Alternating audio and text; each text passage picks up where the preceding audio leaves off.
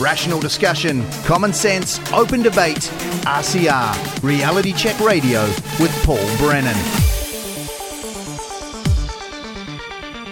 Well, we are gaining popularity with our Legal Hub feature. Very soon it will be its own show. And when we're ready for that, you'll hear the details.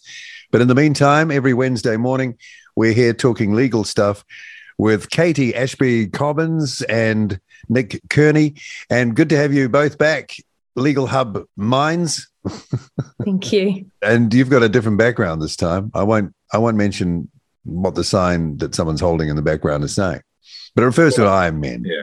I thought I'd change it up. I thought I'd change Yeah. it up. Iron Men are That- that's Kona. That's the big island of Kona in Hawaii, and it's my dream one day to to do the Hawaiian Ironman. You see, so um, I don't think I'll ever get there. Maybe it's an eighty year old, who knows? But uh, yeah, that's just a backdrop from that. so it's not the desert road. No, it's the Queen K Highway they call it. Okay, there you go. All right, uh, plenty to talk about. I was listening to Chantelle Baker's show uh, last week, and they were sort of pouring over the first uh, drop of the IPCA report, IPCA, or the what is it, the Independent Police Conduct Authority's report into the protests at Parliament. Let's helicopter view up and take a look at it for what it is. Katie, do you want to start? Thank you very much, Paul. So, uh, the Independent uh, Police Complaints Authority is tasked with considering the police conduct um, of uh, those which it receives complaints about. If the complaints receive um, or achieve a certain threshold, in respect to the Parliament protest, they uh, received uh, thousands of complaints and were tasked with considering uh, the police's conduct as a whole with respect to the protest. So they can't consider the government's conduct. They can't consider um, any other organisation's conduct. All they can consider is the police. So um, overall, the report is damning. At every step of the process, the police's conduct uh, wasn't just wanting; it was downright incompetent. Really? Mm.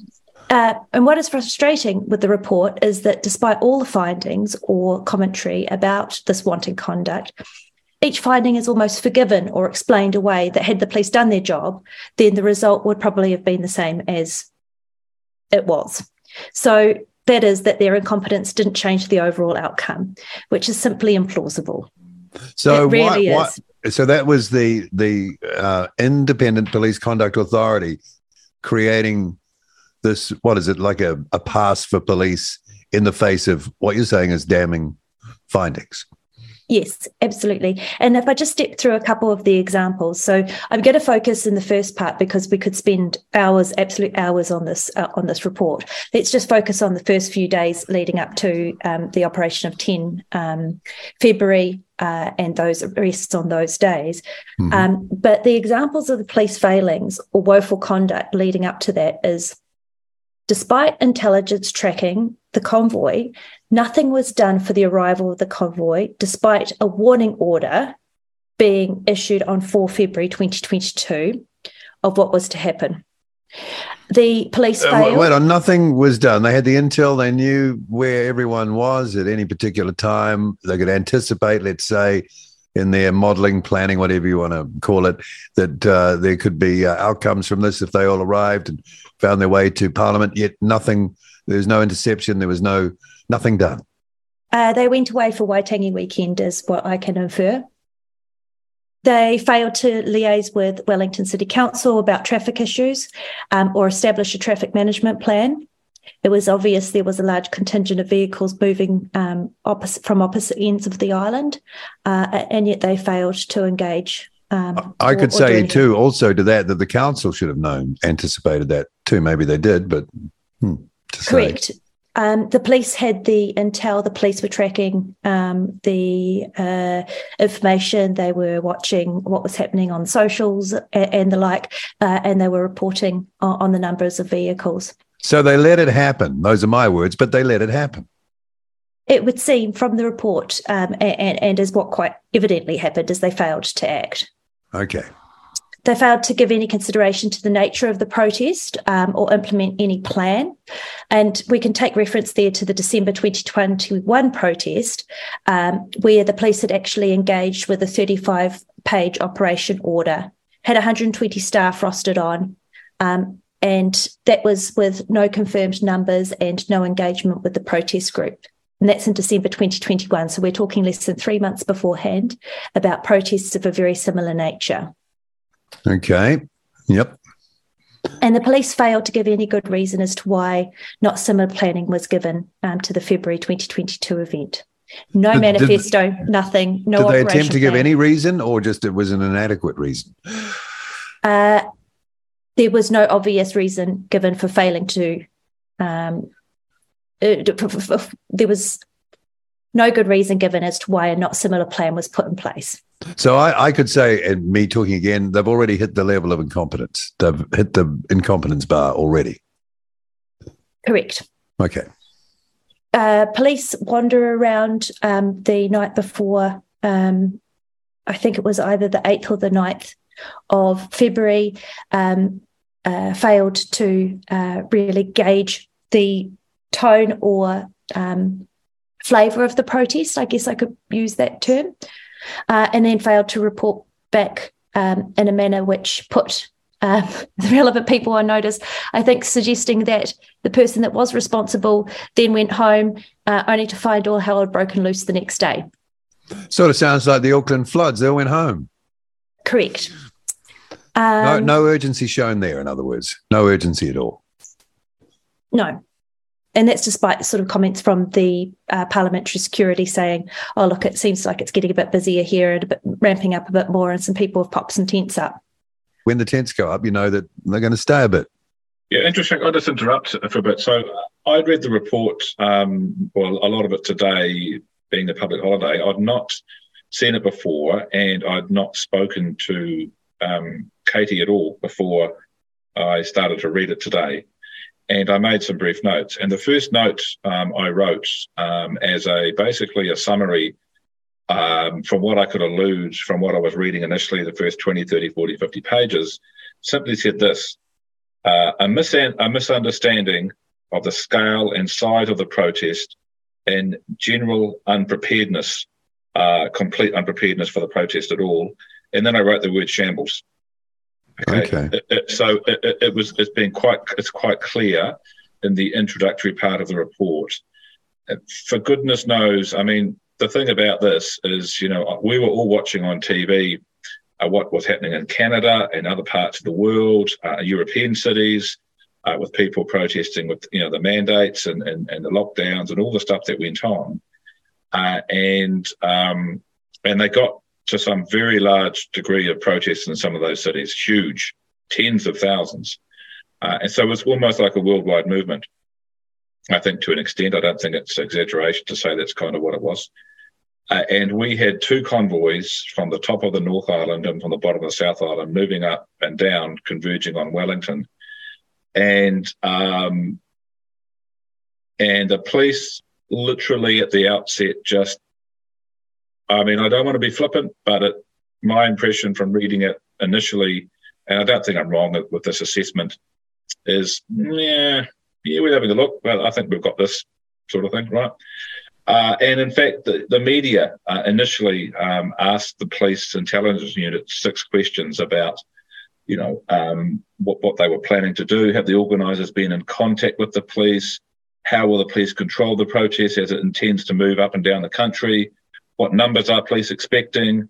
Are police concerned about the involvement of extremists like they were in Canada and truck protests? What preparations will police make for the convoy's destination near Parliament?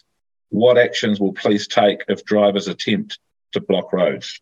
And this was the day or two before they arrived in Parliament and Wellington, I should say.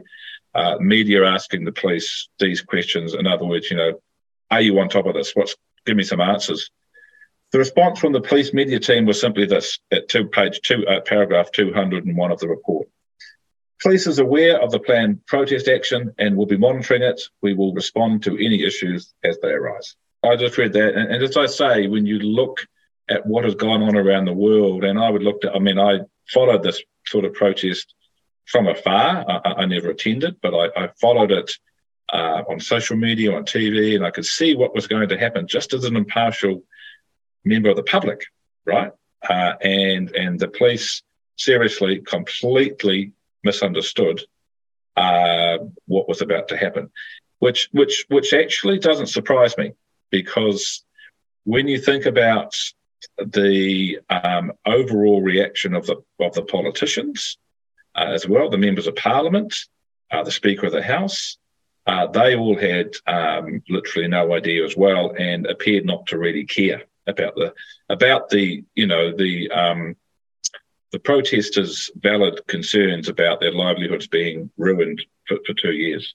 So I think from the top down, uh, including I think including the prime minister, the the level had been set uh, of basically, you know, these people don't really mean much, and we're not that concerned about it. We've heard all the complaints before.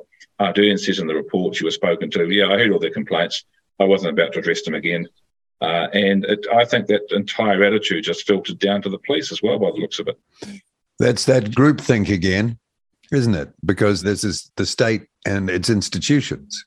And I would imagine there are connections at the various layers between those entities and, and they talk. I was going to, you answer the question, but you were in the police once, weren't you? Uh, yep, yep. I did uh, almost six years in the early to mid 90s. Yeah. I mean, how has it got to the point where it's so nonchalant then? Any view on that? And how does that compare with your time?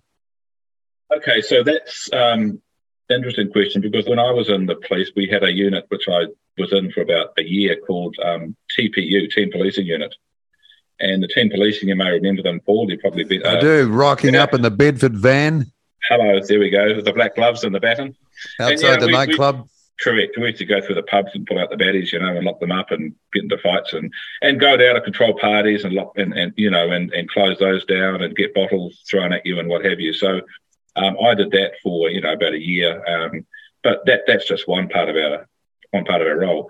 Uh, you know, I, I, went to a number of out of control parties um, with hundreds of people, youths on the street, having to try and uh, you know maintain order and get get things sorted out again and shut the party down, get people moved on, and um, as I say, restore some peace back to the streets. But um, we're talking two or three hundred, perhaps, party goers. So reading this report, um, I, I, wasn't aware that. Well, I yeah, I actually wasn't aware. They've disbanded the notion of TPU. They did that a long time ago.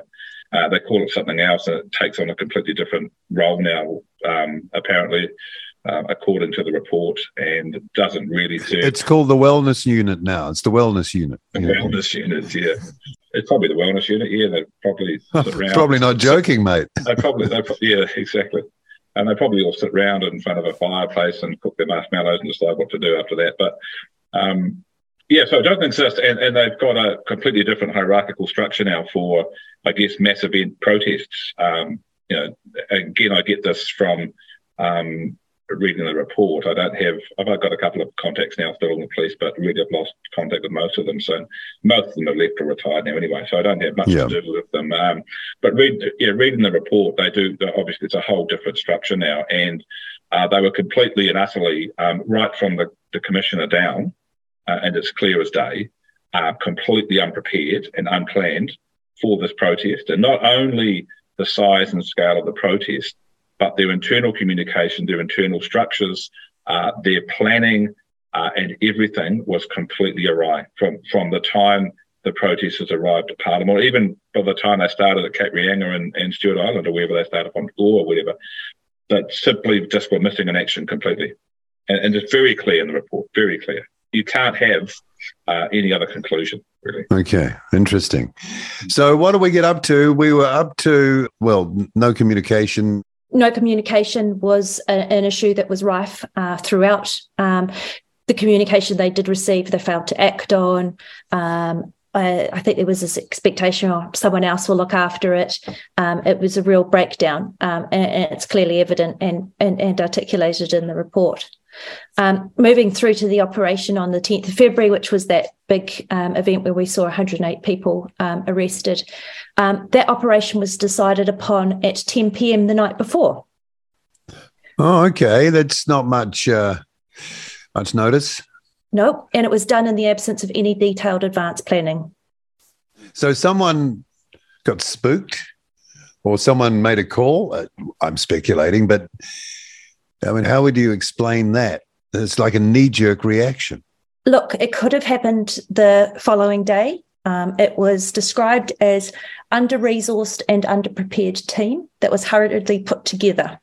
And that's words taken from the report. That sounds like it's a media event to me.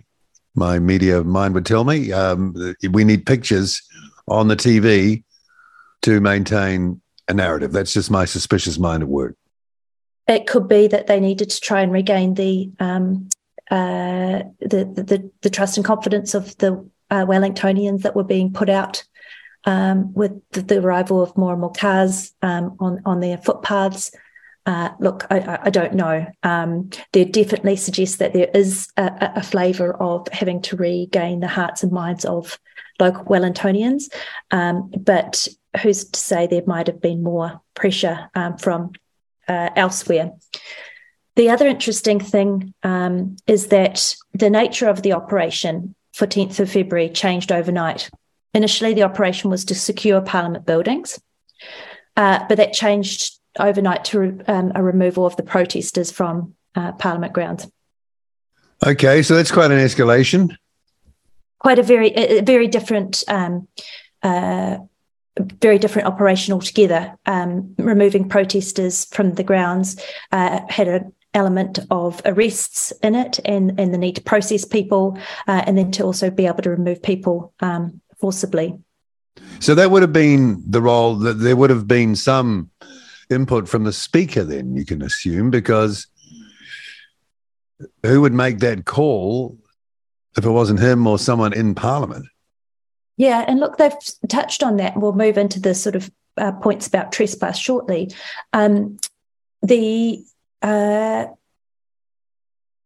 the whole events around um, the the 9th and the 10th uh, really interesting and the, and the timeline hasn't been very well articulated there is supposedly a meeting between uh, the commissioner the speaker and uh, someone else uh, specified in the report there's a, the suggestion that there was no political pressure um, but of course, there had to be some work and some analysis done on whether or not uh, people were acting outside of the realms of peaceful protest such that they could find a reason to um, issue trespass notices and the like.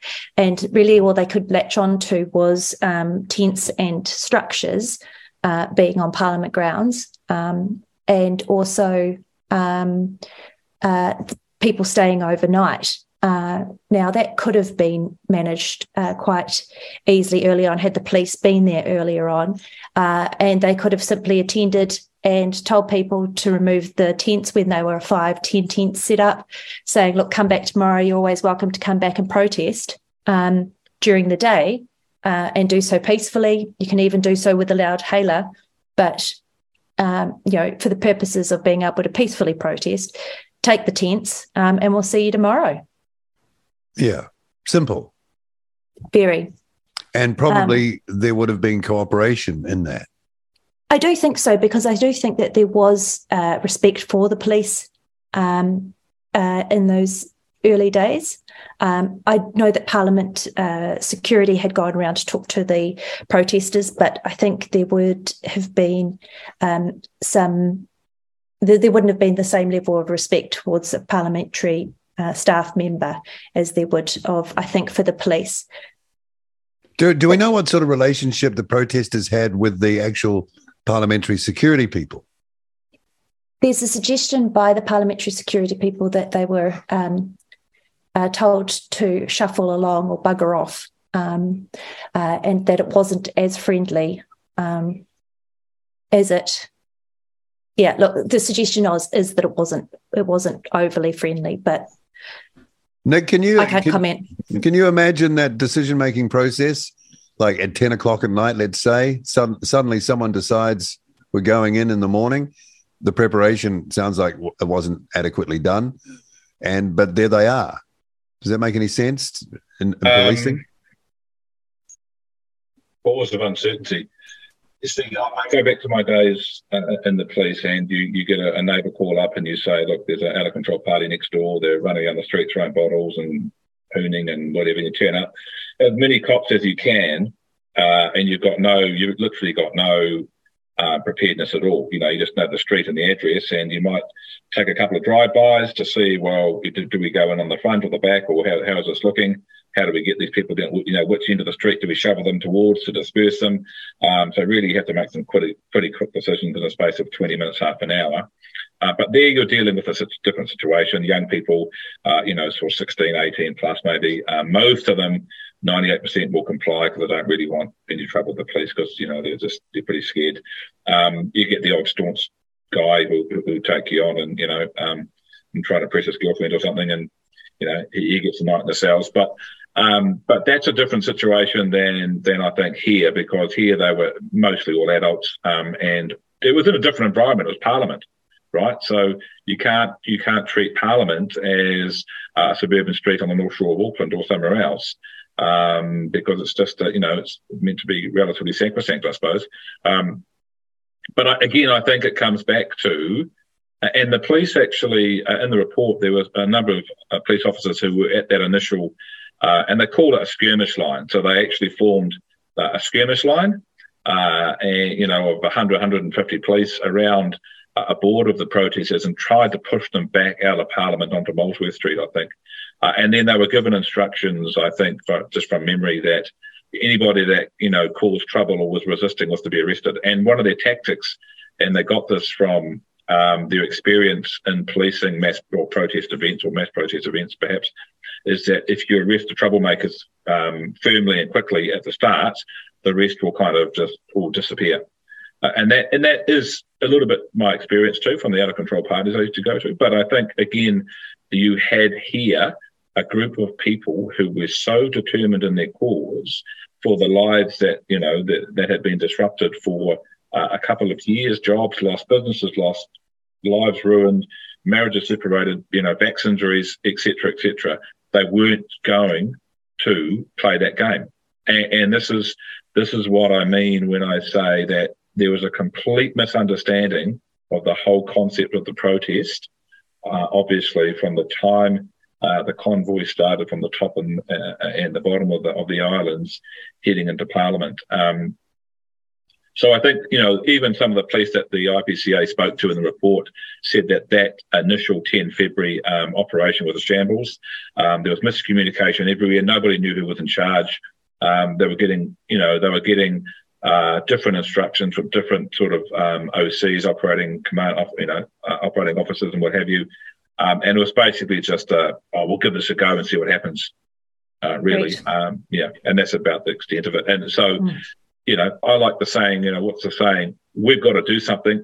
This is something. Let's do this. Right. Yeah. Yeah. Yeah. And, and, and never, never works. Yeah. Mm, yeah. And on that, um, yeah, police attending the event didn't have the appropriate training.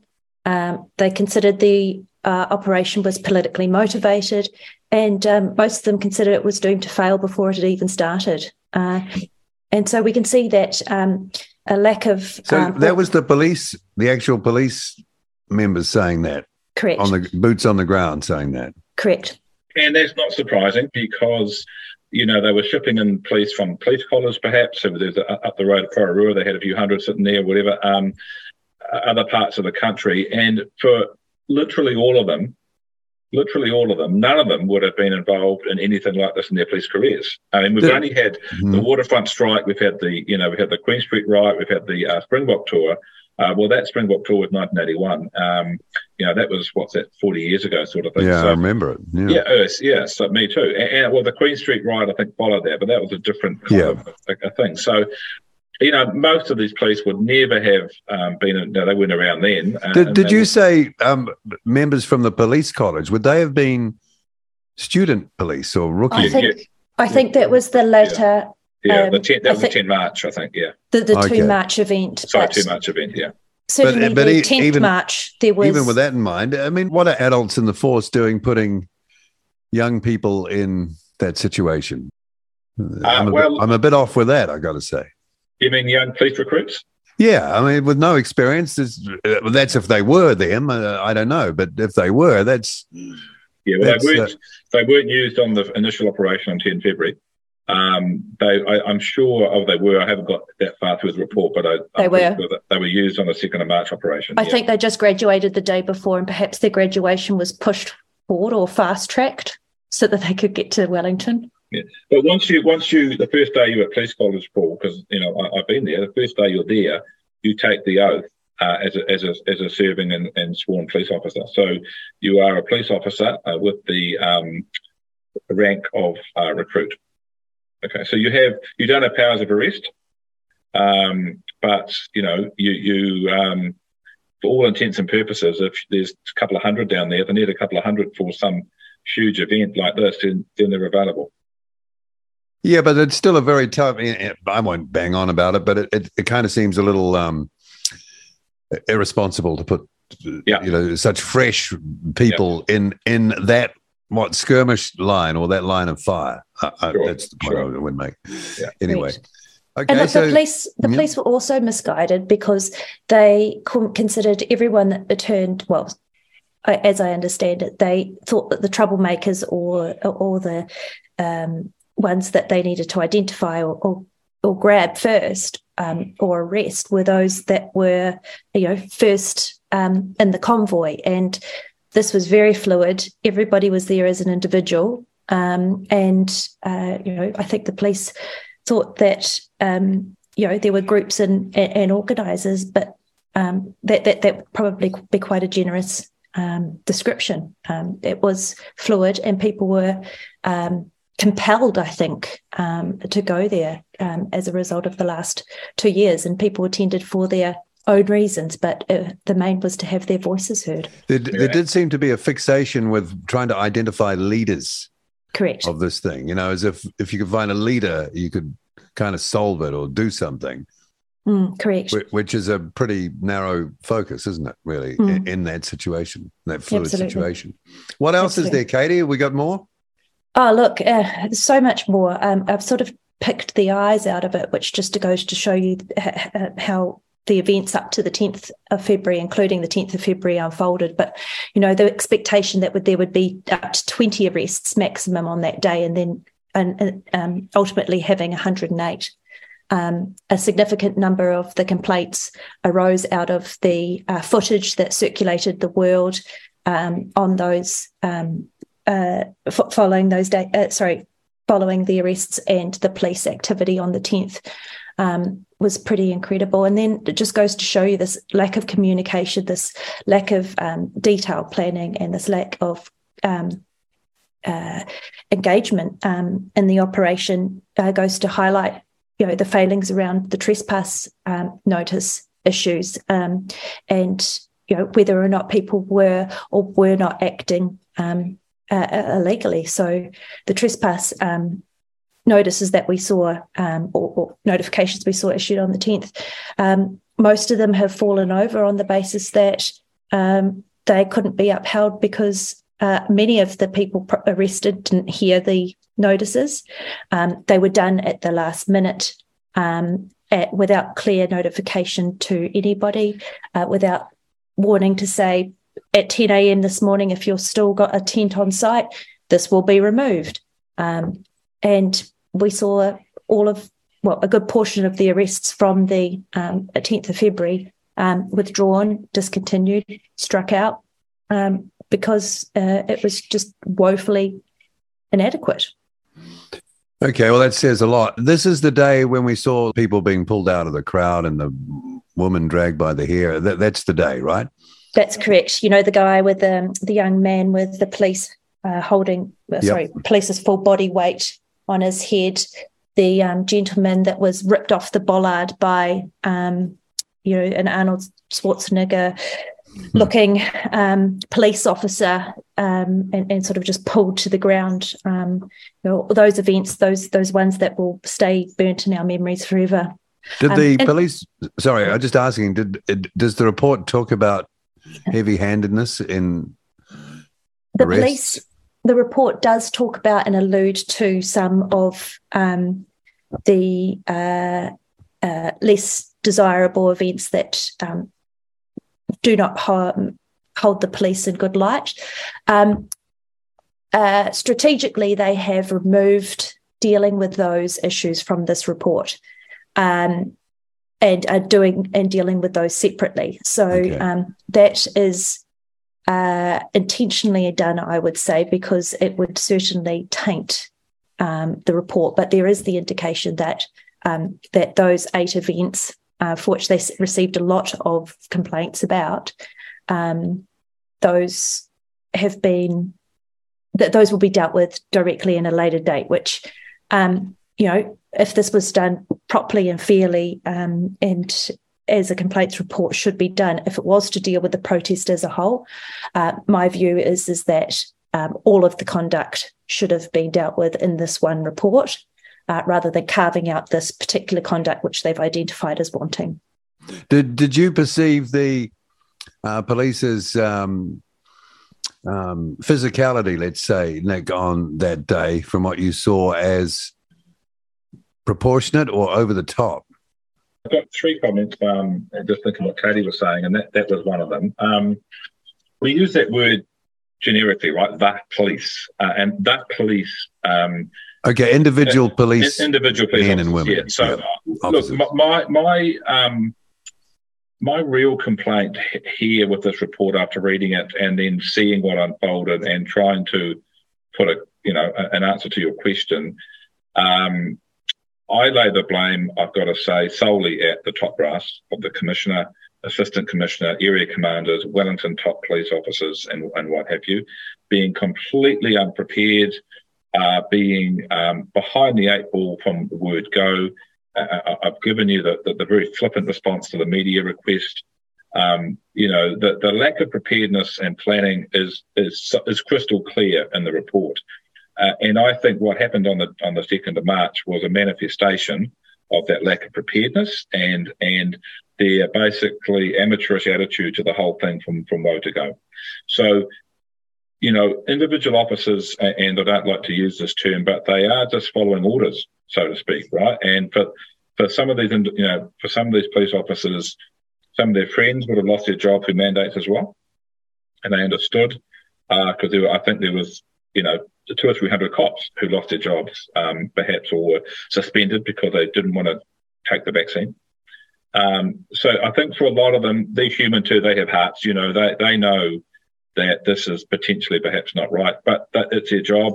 They've got a, a commanding officer saying you you will now do this, and it's, it's an armed service. They really have no option. Um, so then you've got to think, you know, did they go over the top? Uh, it's a difficult situation to be in as a policeman because you know um, um, adrenaline's pumping through you. You know what I mean? And you can't stop adrenaline. Uh, and you're there to do a job, and you want these protesters gone. And come hell or high water, your job's going to be done. And and whatever it takes, you know, it's kind of is what it takes, right? So um, I don't want to, you know, individualize this or or say that you know that officer should not have done that, that officer should not have done this, because I know that there's a background story to a lot of these events that went on. All right, so I, I just don't think it's fair to to do that. Um, I I do think it's fair to criticise the top brass for putting those officers in that position from the very start, because it's it's that's where, in my view, the the, the fault lies. Um, having said that, I do know that photo Katie is referring to, and I saw it this afternoon again um, and you know, the, is it planking they're calling that? And I, I, was never aware of planking when I was in the police, but this this young guy, he looked like a student, 19 or 20. Um, he had two or three cops on him. He wasn't going anywhere, and he was a bit like George Floyd, right? He, he, he had 180 kilos on top of him. He's, he's not moving nowhere, right? And then there's no reason for another individual officer to put his knee on his face and his head, and that was a big knee because this guy, you could tell from behind, this guy could squat a truck, you know. So it, it was a big, solid guy, policeman, uh, with a knee into the side of the face of the jaw, uh, planking. I mean, I don't know. maybe that, that policeman needs to be spoken and said, well, why was it necessary? To me, it doesn't look necessary at all, right, to be honest. Yeah. Okay, is there anything more to talk about uh, right here now with the IPCA oh, report? I, yeah, I just want to say one more thing. So, yeah. um, Oh, two, two, yeah, two other comments actually. The first one, you know, very early on in the report, um, the, the author, I forget who it was, um, excuse me for my ignorance there, but he he referred to it very early on as the unlawful protest. Mm. The unlawful protest. He made a distinction, or the IPCA made a distinction between protest and occupation, uh, and then and then referred to the unlawful protest. And I just think you know that that is showing an element perhaps of bias or predetermination, uh, particularly when down the track it was it was easily found that the, the, the trespass orders which made the protest so far um, you know, illegal were actually not valid, and the High Court, you know, ruled them so, and that's why 80 charges were dropped. So you can have a, you know, the right to protest, if that's the way to put it.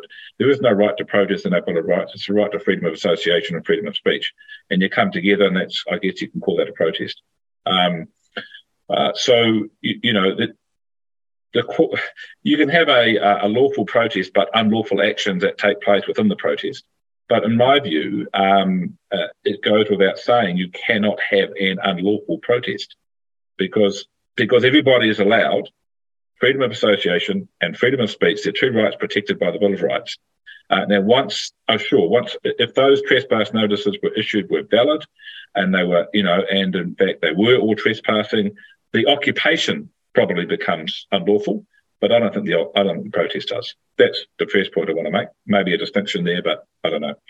Um, and the only and the second thing um, I was going to say, you might have to pause it here, Paul. Actually, yeah, there's no problem. Well, maybe I could just jump on the back of yeah. Um, just jumping on the back of yeah. that. Um, so maybe you can edit this in, Paul. Yep. Um, you know, there was the need to have a finding that the protesters were acting illegally because the whole basis for refusing to talk to them was that they were acting illegally. Ah. And and so perhaps that's an element of it as well. But look, there's you know there's clear requirements to um, and steps needed to issue a uh, trespass notice. There's essentially a two-stage um, notification, being in writing or oral. Um, and most of the protesters that um, I'm aware of that were arrested that day did not hear these notifications over the loudspeaker um, or, or, over the um, uh, handheld um, microphone that the officers were going around uh, um, yelling things out. There was no clear notification that Parliament grounds had been closed by the Speaker. And for the most part, um, part, the vast majority of the protesters that were there were peacefully exercising their rights of freedom. Um, of peaceful assembly and freedom of expression, and there was no grounds to issue them a trespass notice um, at all. So it is the reason why so many of the trespass notices um, failed, not just the failures of the police officers to uh, appropriately manage the processing of those arrests. Um, but does, um, Katie, does that connect back to then the uh, supposed signed signed off by the political parties um, intention or agreement between them not to meet them because they were considering this an illegal occupation? Um, I don't know the validity of that document. I've seen um, I've seen that, but we can see in the media that there is a report um, that the political parties had agreed not to meet with any of the protesters. Um, the um, but that I don't think happened until about maybe the 15th or 16th of February right. um, is when that's first gotcha. reported on. So we're still dealing at this very initial phase. Yep. Um, and look, the behaviour of the police um, and the attitude of the government was the reason why you saw that massive influx of people arriving on the 11th and then staying through. And you see the city um, essentially evolve and grow. So that backfired ultimately.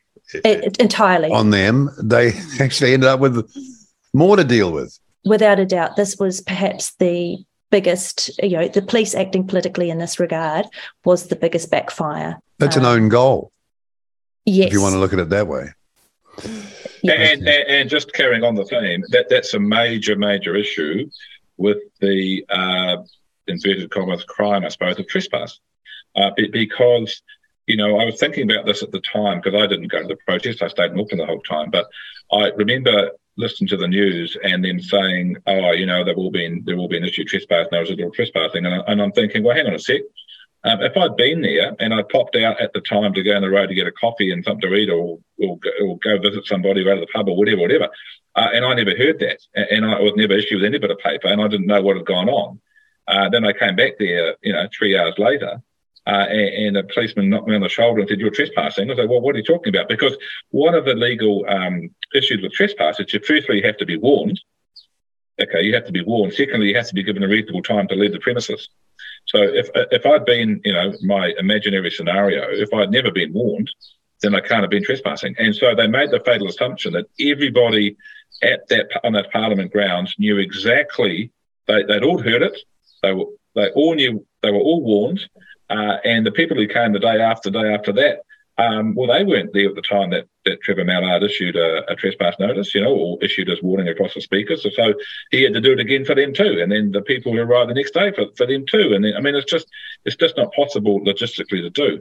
But if you remember the other thing, though, interestingly, uh, didn't didn't the speaker also uh, issue trespass notices against Winston Peters and Rodney Hide or other members of Parliament? Yeah, that's correct. And that's true. Yeah, and they were held to be. I think Winston Peters took them to court, didn't he, to get a declaration to say it was invalid. Uh, uh, and, yes, and, and, and again, it was, it was, held to be invalid. Mm, and it was even acknowledged uh, more than it wasn't just invalid. So this is in relation to the orders. Peters um, ended up settling with the government on his uh, trespass notice. Uh, and that trespass notice was uh, found to be, and I quote, being the words from the consent order, unreasonable and irrational. Okay. And and and Peters got settled costs, ten thousand dollars towards that, and the Crown legal fees for that cost thirty-five thousand dollars of taxpayers' money. Oh, we'll just keep writing the checks. Mm-hmm. Um, I'll, that's I'll interesting. Keep going, I'll keep going to work to um to pay the taxes so that they can they can be afforded. You know. Yeah, I think I'll help too. So before I read the report um, a few days ago, I read an article on LinkedIn uh, by a, um, a, a man who is, claims to be the director of national intelligence, New Zealand Police, uh, and he'd read the report and he um, summarised the findings of, of the intelligence, the police intelligence leading up to the protest. Um, and he wrote that the report concluded up front that police did a good job and served the public of New Zealand well. Um, and then he went on to say, we have found that police intelligence staff provided very good information about the developing, developing protest environment, which they communicated to a wide range of police decision makers. They, identify, they identified the planned protest in a timely way, monitored developments in real time, and provided appropriate information about the nature of the risks it presented. Uh, and, and this guy patted himself on the back saying we did a fantastic job and, and the report validated my work or our work. Uh, well, wow. uh, yeah, that was that was before I read the report that three or four days ago. Oh, that's good. Okay, well, did, did, well done, mate. Did a good job. That's good on you. Um, I read the report today, and I've got to say, it's just the biggest load of um, self congratulatory self congratulatory back back slapping I've ever read. I've really struggled with that um, the whole way through. You know, just listening to Coster, listening to Hipkins, and now this guy um, making comments. All right, so that's the IPCA report, and uh, that's going to take up most of our chat here uh, this morning, I would imagine. But there's a couple of other matters that we want to um, just uh, have a quick look at as well. And I've got this as the heading: Tikanga, not a shield to trust's unresolved claims. That's the second time I think last um, chat we had, Tikanga came up. What's this one all about? Okay, yeah. So as I explained, uh, I guess a few weeks ago, I'm I'm actually monitoring this this kind of um, area of development of common law uh, quite closely because I think it's it's going to have some quite uh, interesting, maybe serious, or certainly going to have some ramifications uh, down the track if we keep going the way we're doing. Two kind of systems of law, you know, uh, English common law, then, then Maori customary law as well.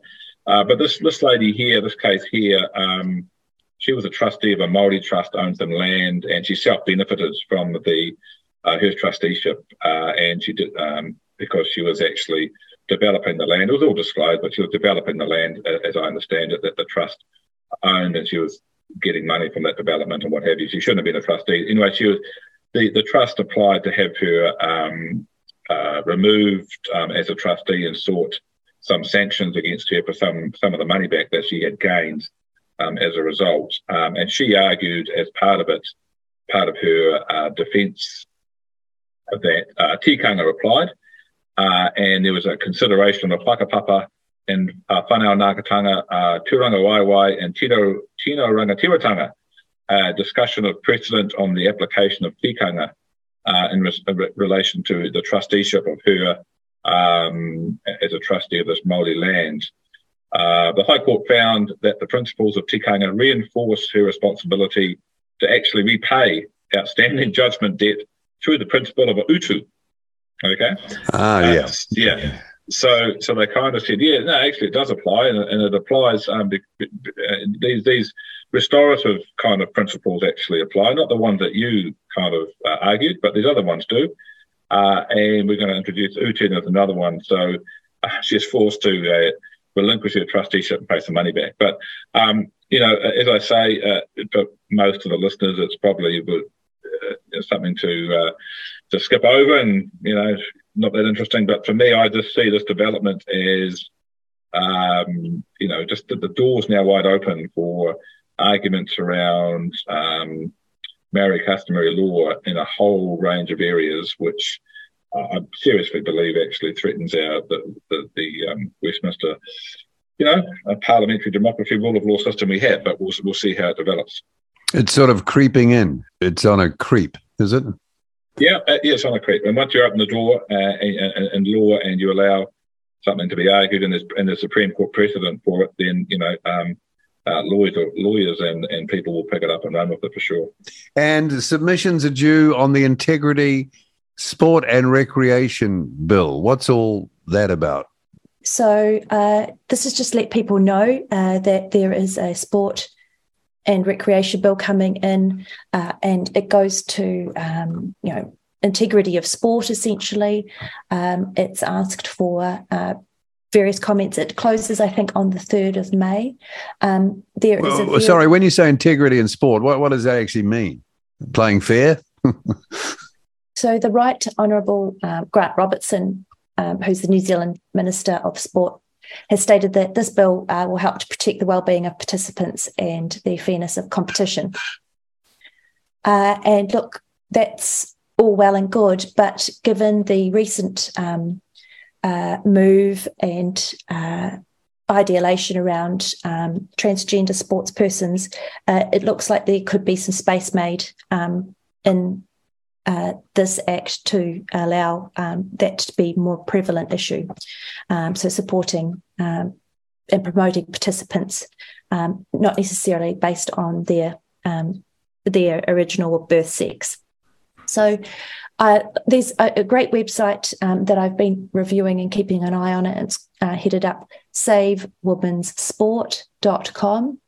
Uh, and that's got some really useful information also, as well as um, identifying some of the um, uh, points that they take issue with uh, with respect to this bill.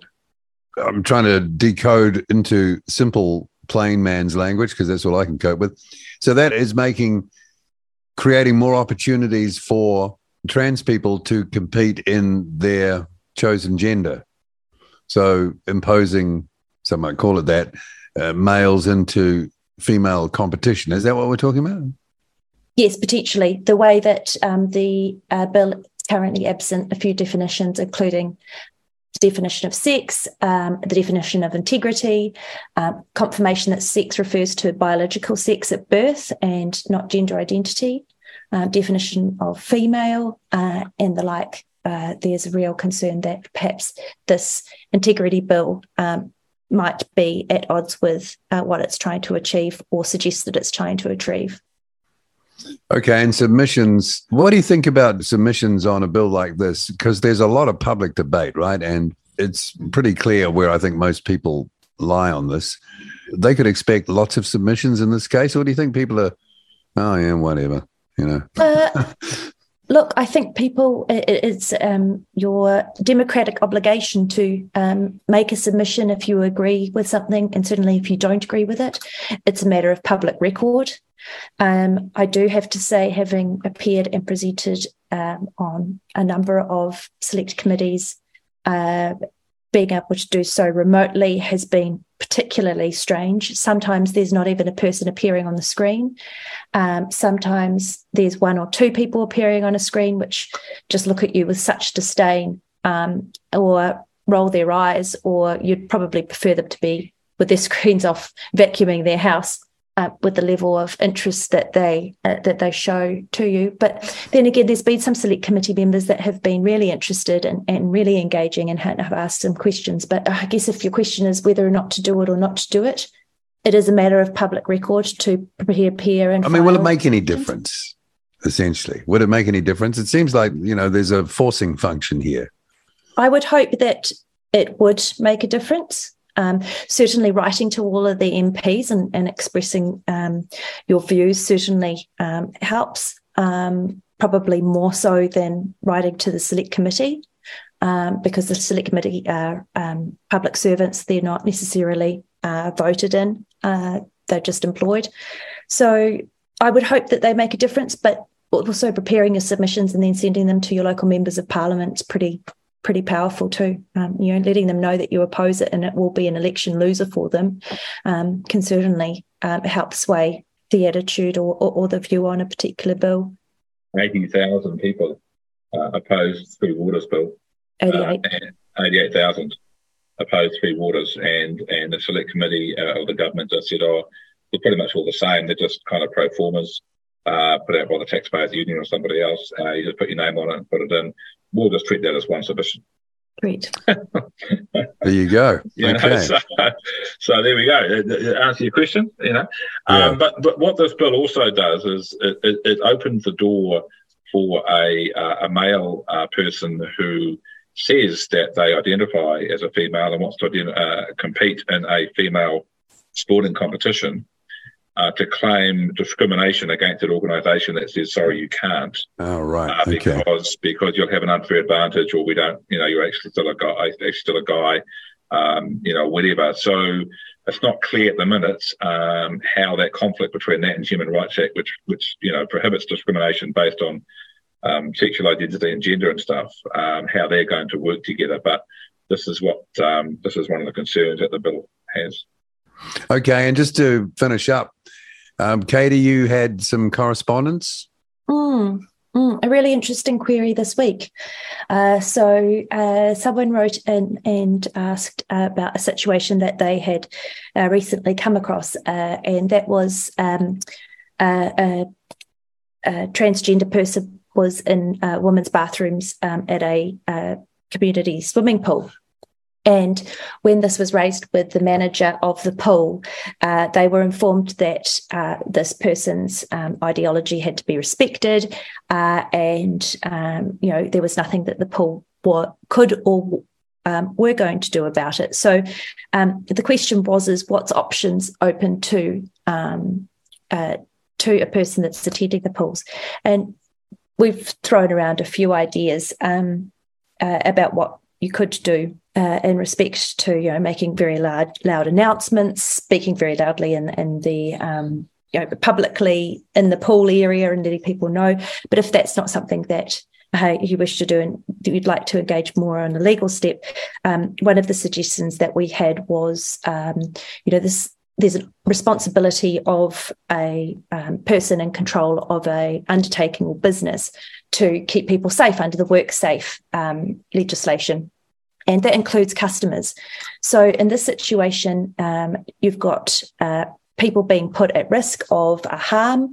That harm is potentially a psychological, if not physical, risk by having a male and the female toilets. Uh, and my thoughts are that um, there would be the ability to raise an issue with the pools under the WorkSafe Act um, for failing to reduce that harm as much as possible. And the straightforward solution to that harm um, and resolving that harm is, um, you know, to uh, require, you know, people that are identifying as something that they're not. Um, uh, born originally, um, that they simply just utilize um, individual bathrooms or change facilities, uh, be it the family change room um, or, or um, you know special needs toilets um, or, or, the like. So there are there's an easy solution to reduce the risk uh, of the harm, and that's one that I would certainly be um, forcing or encouraging.